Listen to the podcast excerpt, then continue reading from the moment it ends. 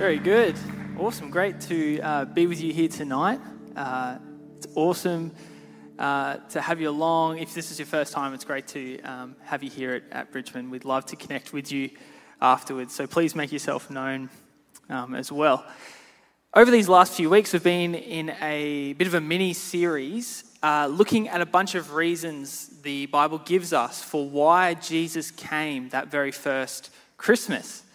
Uh, what was his mission? Why did he have to come to earth? What, what was the point of Jesus coming?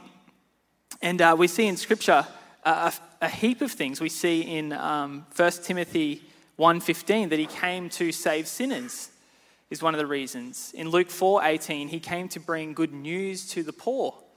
He came to fulfill the law, as, as seen in Matthew 5.17. And then he came to do the Father's will in John 6 38.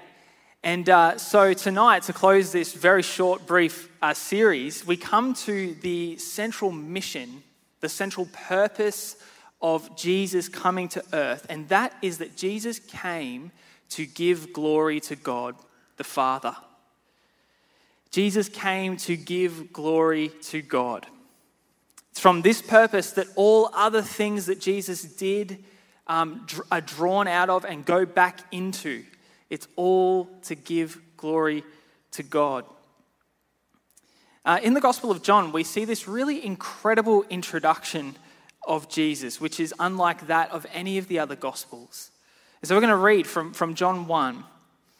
And it starts by saying, In the beginning was the Word, and the Word was with God, and the Word was God. Wrap your head around that. This one was in the beginning with God. All things came into being through him, and apart from him, not one thing came into being that has come into being. In him was life, and the life was the light of humanity. And the light shines in the darkness, and the darkness did not overcome it. We skip to verse 14, and it says, And the Word became flesh and took up residence among us. And this is the key part. And we saw his glory glory as of the one and only from the Father, full of grace and truth. Incredible introduction to Jesus, who Jesus is. A lot of mind boggling things in that introduction. The Word, who exists from before the beginning of time, being both distinct from God, yet also in essence God, who made all things, became one thing himself one real, historical, perishable human being. And so, what was the result? What was the purpose of this enfleshment, if you like? Well, the last part of the passage tells us we saw his glory. Glory as of the one and only from the Father, full of grace and truth. Jesus was sent to glorify God the Father. Now, I understand that that is a, uh, that's a very churchy word, glory, glorify. It's a very churchy thing, right? You know, um, give God the glory and glory be to God are all things that uh, we, we say in church and in, in Christian circles. And it's used a lot to express our worship and gratitude towards God. But what, but what does that actually mean? Jesus came to glorify God. If he is God, why is he coming to glorify himself, essentially? If God sent Jesus to glorify himself, what does this make of your image of God in your, in your mind? Is he this egotistical, narcissistic kind of ruler who, who demands compliments? Your, your mind probably goes to this definition of glorifying um, when we think of glorifying something, we probably think of elevating that thing to a higher status or to see it or describe it as something that is admirable. So we hold something up to be admired, it gets elevated. To glorify something is to elevate it to an extremely high level uh, for better or for worse. The FIFA Soccer World Cup, I don't know if anyone's been following the, the World Cup recently. Um, but the, the final is tonight at 1 a.m. if you, if you feel like getting up at 1 a.m.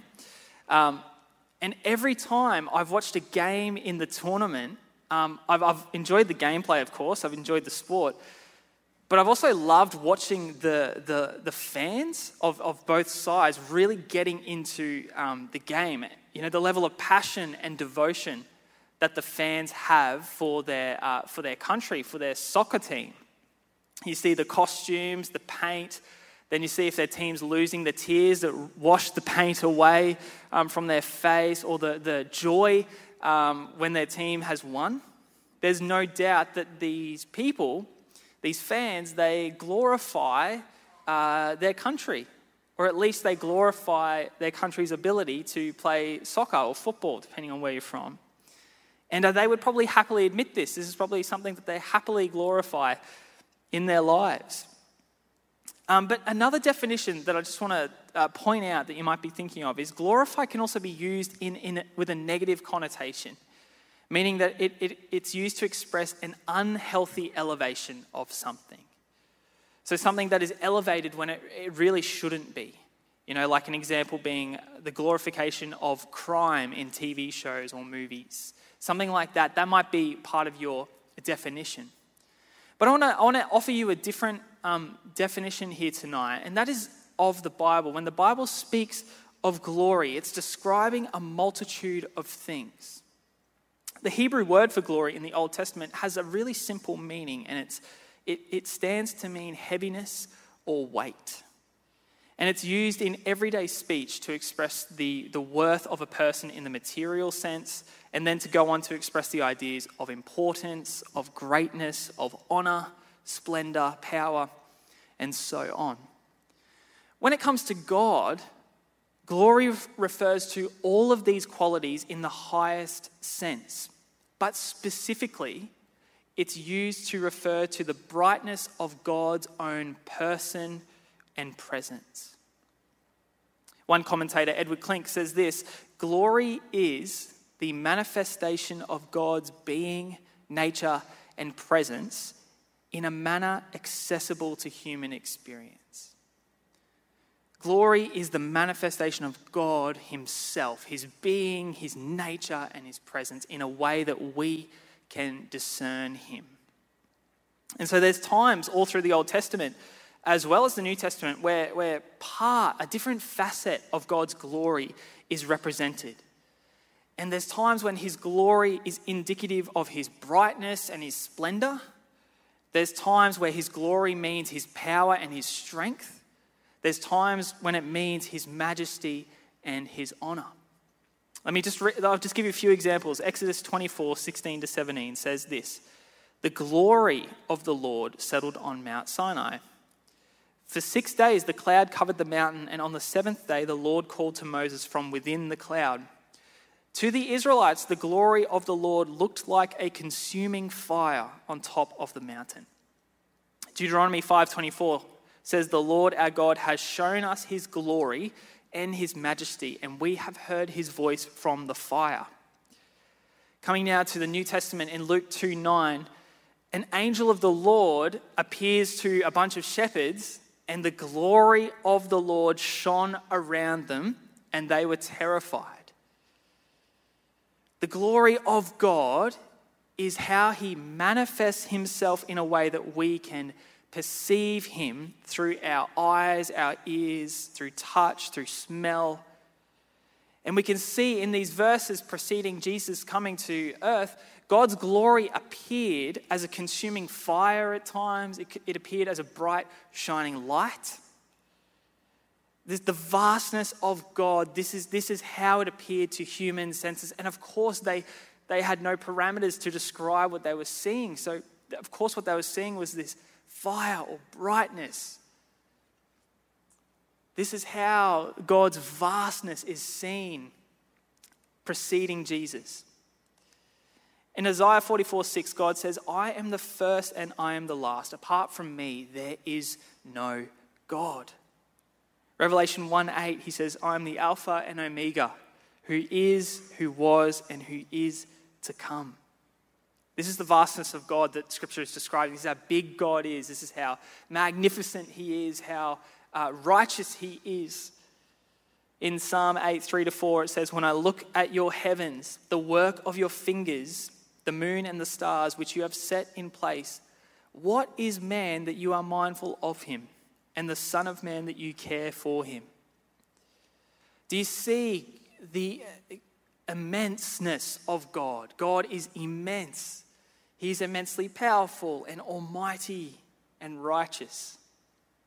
And so it's no wonder that, that when God's glory, his being, his presence is manifested into the world, it is like nothing else seen before by human eyes.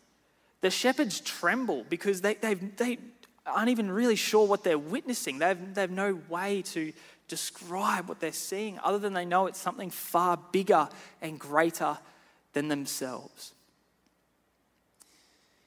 But it's now with the entry of Jesus into earth, into time and, and space, that God's glory is revealed in a way never seen before and never seen again. This is what one commentator says the word, became, the word becoming flesh is the decisive event in human history, indeed, in the history of creation. Because the incarnation, that is, that is Jesus coming to earth, changes God's relationship to humanity and humanity's relationship to God. The incarnation means that human beings can see, hear, and know God in ways never before possible. Jesus comes as the ultimate manifestation of God with the express purpose of glorifying Him. In other words, with the purpose of making the Father's being known with the purpose of making the Father's goodness and lovingness and kindness and faithfulness known to all. Some of us, I know, might draw back a bit when we, when we hear that God uh, sends Jesus to glorify himself. We might, we might think, does God really delight in, in making um, people compliment him? So much so that he would send himself to compliment himself? Is this, is this really what God cares about? This is a tension a lot of people struggle with. Here's a few quotes from um, a few uh, prominent people. Friedrich Nietzsche famously said, I cannot believe in a God who wants to be praised all the time. C.S. Lewis, before he became a Christian, complained that God's demand to be praised sounds like a vain person who wants compliments. Erik Reece, the writer of An American Gospel, rejected the Jesus of the Gospels because he said only an egomaniac would demand that we love him more than we love our parents and children. And Michael Prowse, the columnist for the London Financial Times, turns away from Christianity because he says only tyrants puffed up with pride crave adulation. Are these some thoughts that maybe you've had at, at some point, or maybe are in the back of your mind as you navigate what this really means for Jesus to come and glorify God. When God seeks to glorify himself, do, when he seeks to make himself known, do we see him as this narcissist, as this self absorbed ruler? If you, if you were at the lights um, this past week and you saw the Bethlehem uh, nativity presentation, do you picture God like King Herod being carried out by the slaves as he lounges in the chair? Is that how you picture God in your mind? It's not the best analogy that I, that I have, but if you've ever um, participated in a running event before or, or a, an organized running event, um, or if you've seen it on TV or something, you'll know that there's set up hydration stations as you uh, go through the race. And uh, these hydration stations are really just tables with a, a, a million cups of water on them and um, cups of Hydralyte for, for whatever that means, whatever, um, if people are into that, I guess that's good. But generally, the idea of the hydration station is uh, it's cups of water everywhere and people just screaming at you to take a cup of water. That's the hydrate. Well, that's my experience of hydration stations anyway in runs. People, um, I've, I've, participated in two organized runs in my life, and what I've found is that the, the people who man those stations, they don't simply offer you a cup of water as you go past, they compel you to take a cup of water. They encourage you, they, they yell at you, they make themselves known for you to take this cup of water. They hold it right out in front of you. Um, they're screaming. It's this really stressful event. It gets the adrenaline going, which is good, I guess. But some get really aggressive about it. You know, they really want you to take their cup of water and they make it a bit of a challenge, I guess, for themselves. But the underlying reason they want you to take this water is because they know that you need it. When you're running, they know that this water is, is going to hydrate you, it's going to help you. Um, you need it. And so they know the value of water to the runner in the moment. So they do everything they can to make sure that you, uh, you know, you're able to take that cup of water while you're running. Um, this is where the analogy falls a little bit short because God, in a similar way, God is not um, offering us something external to himself like a cup of water. He does not offer purpose and joy and peace and salvation as if it were things independent of him. He offers himself to us in glorifying himself, in making himself known, he reveals to us our truest and deepest need, which is him. Just as we've been designed to run on him, we've been created to rely on him, to have him at the, at the center of our lives. Our best course in life is with him at our center. In offering himself to us, God offers what we need the most in this life. God does not praise himself, he does not glorify himself for his own pride or a sense of purpose as, as a narcissist would. He lacks nothing. He has infinite majesty and power without our actual existence. He is the Alpha and Omega, whether we recognize that or not. But if He is the source of all things, if He is the living water that we were designed to thirst for, then it is for our good that we know and love Him. C.S. Lewis writes this God is goodness. He can give good but cannot need or get it. In that sense, all his love is, as it were, bottomlessly selfless by very definition. It has everything to give and nothing to receive. God does not anxiously await our praise and adulation because he's worried that he won't be God without it. He awaits our praise because when we praise him, it means that we see him for who he truly is. It means that we know his goodness, we drink from the living water, and we take part in his intention.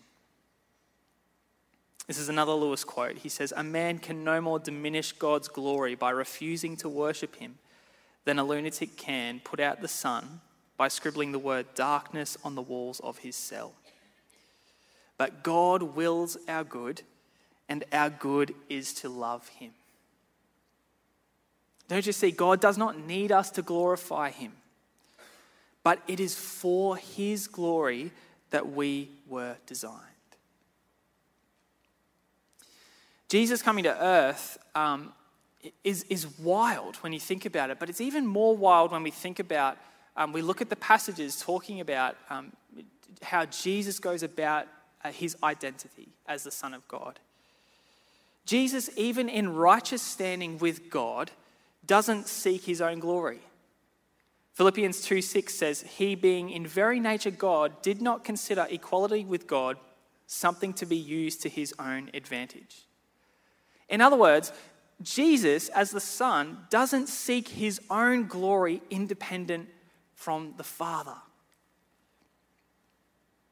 Even amidst um, temptation from, from the devil that we read in the Gospel of Matthew, that um, uh, after fasting for 40 days, uh, the devil tempts Jesus to make bread out of stones. And uh, Jesus, obviously being hungry after not eating for 40 days, this is a very tempting thing for him. But Jesus refuses. When the devil tempts Jesus to uh, throw himself off the top of the uh, tallest temple uh, because God would save him if he truly is the Son of God, Jesus refuses. Jesus refuses to glory in his equal standing with the Father. He refuses throughout his life to produce a miracle to help himself. He refuses to glory in his sonship.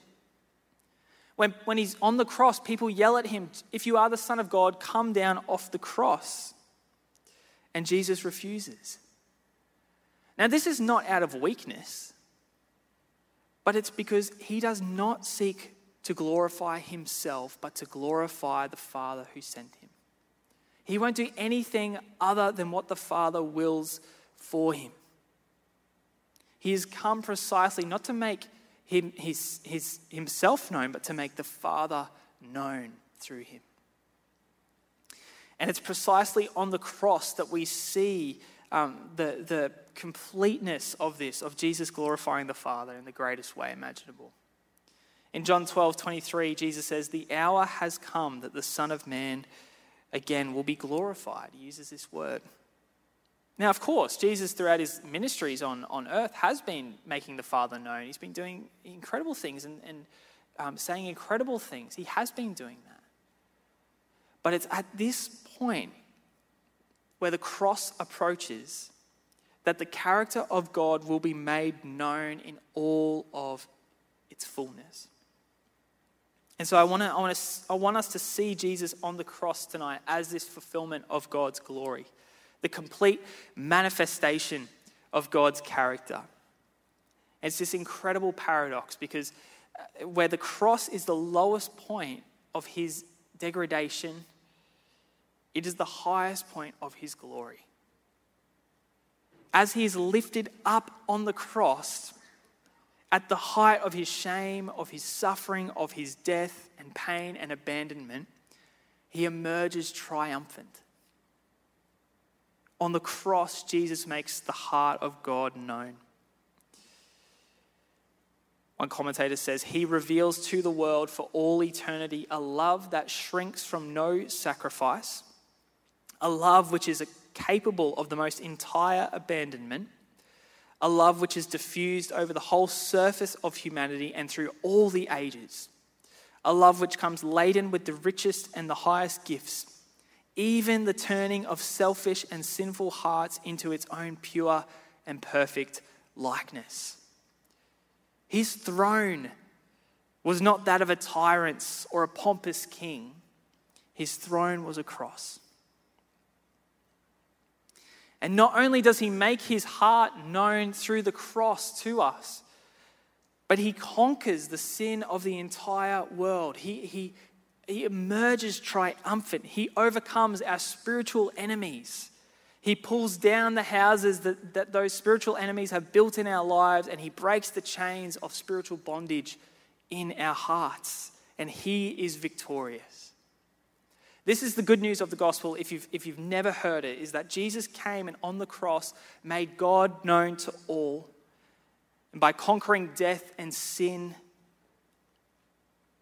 so that as John 12 32 says, all people will be drawn to him. This is what it means when Jesus glorified God. This is what he came to do. This was his mission. This is why he was sent is so that he would make God known in the greatest way imaginable. And so, how do we fit into this? Where do we, where do we sort of fit in with all of this? When we find something good in life, uh, we naturally tell people about it. We naturally tell others about it.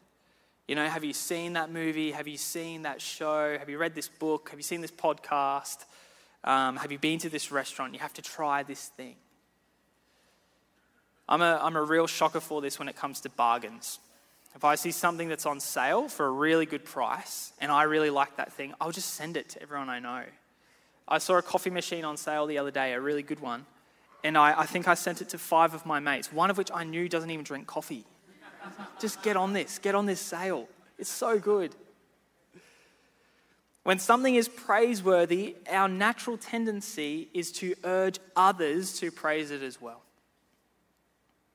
I know I'm quoting a lot of C.S. Lewis tonight, but he did write a book called The Weight of Glory, and I probably should have just read that book to you.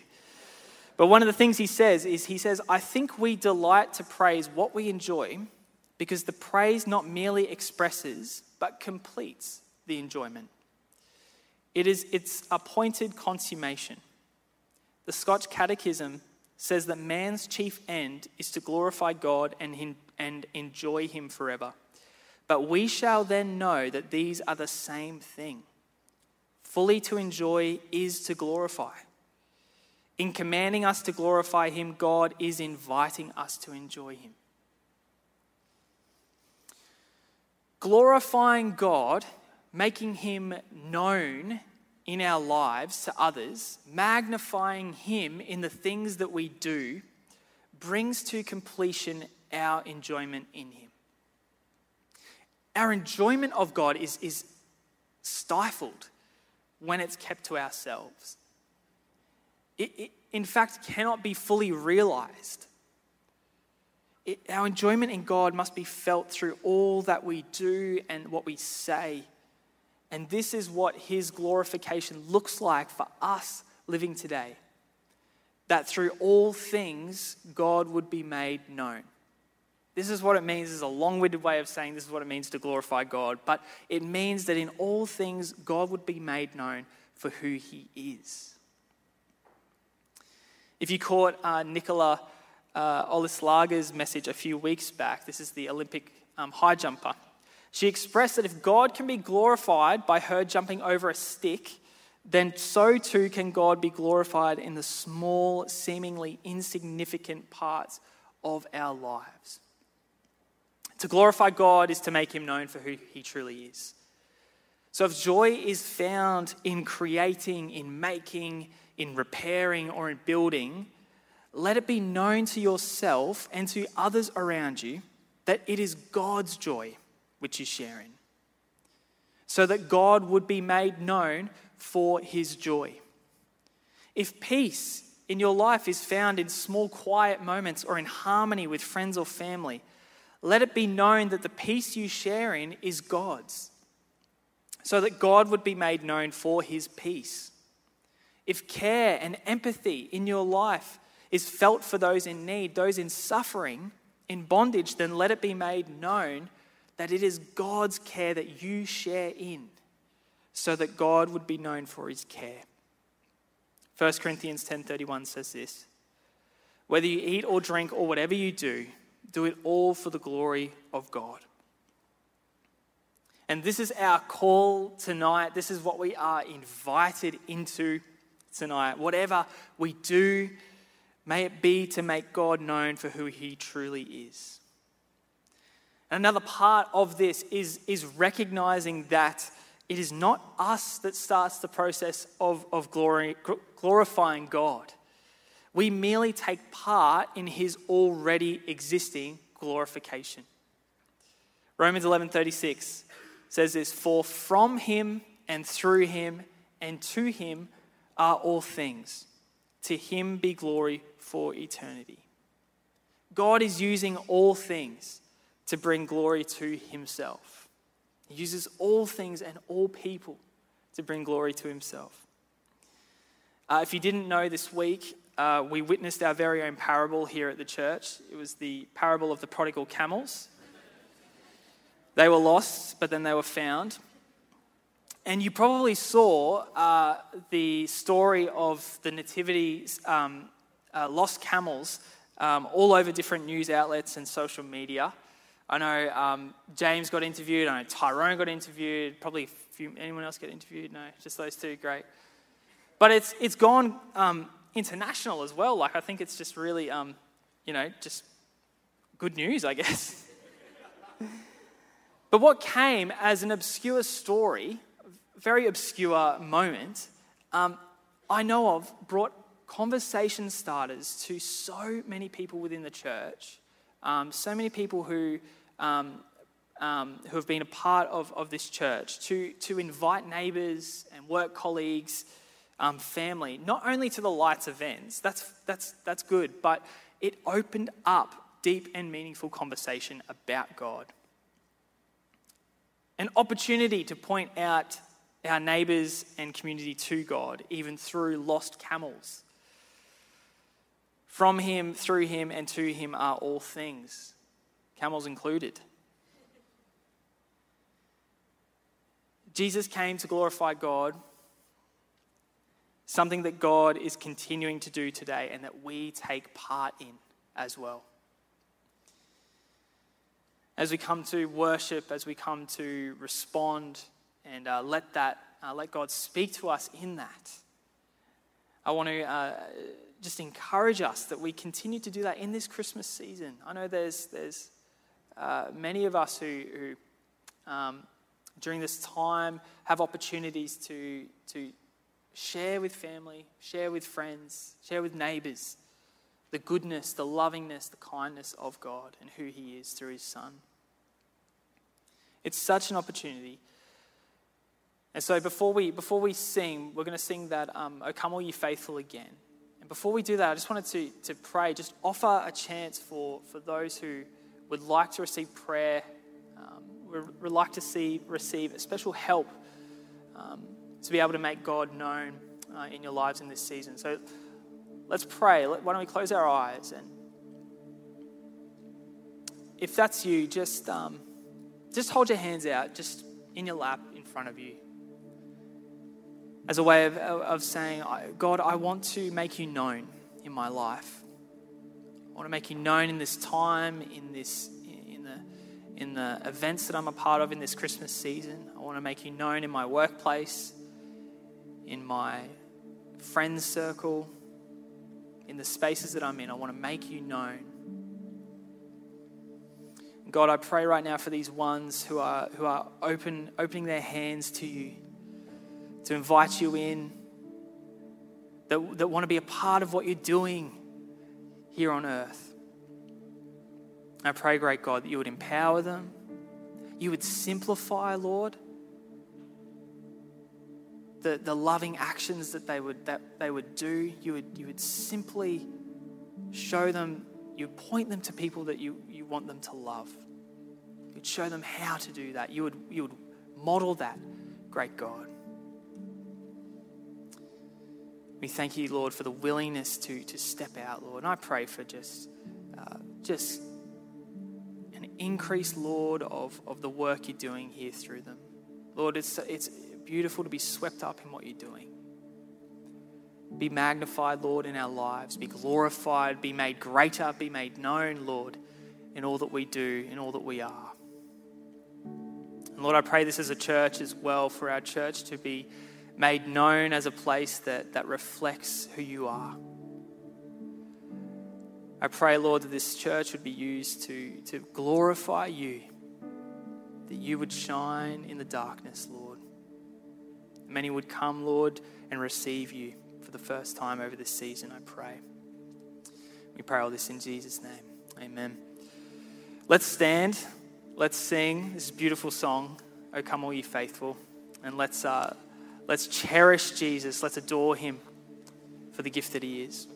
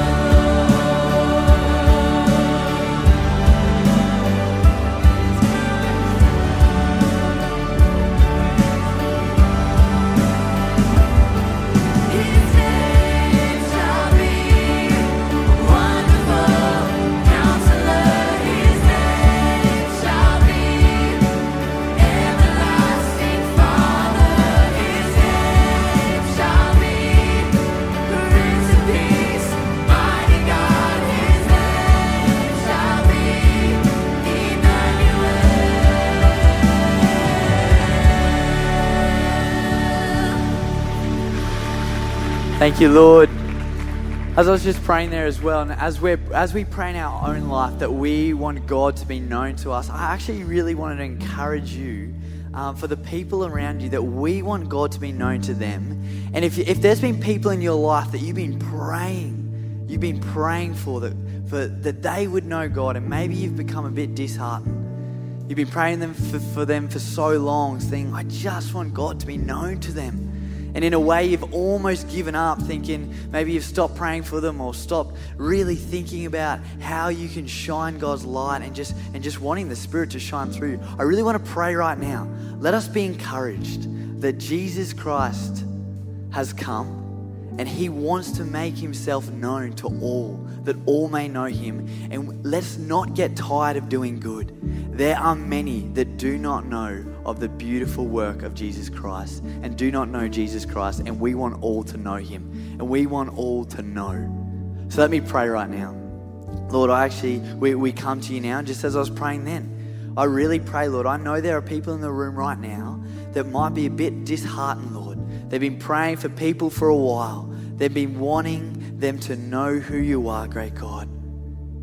And I pray, Lord, that they would not get tired of doing good but they would continue to love and they would continue to put you first, Christ, that you may shine through them. And they would continue to want to make disciples of all people, that you may be known to all.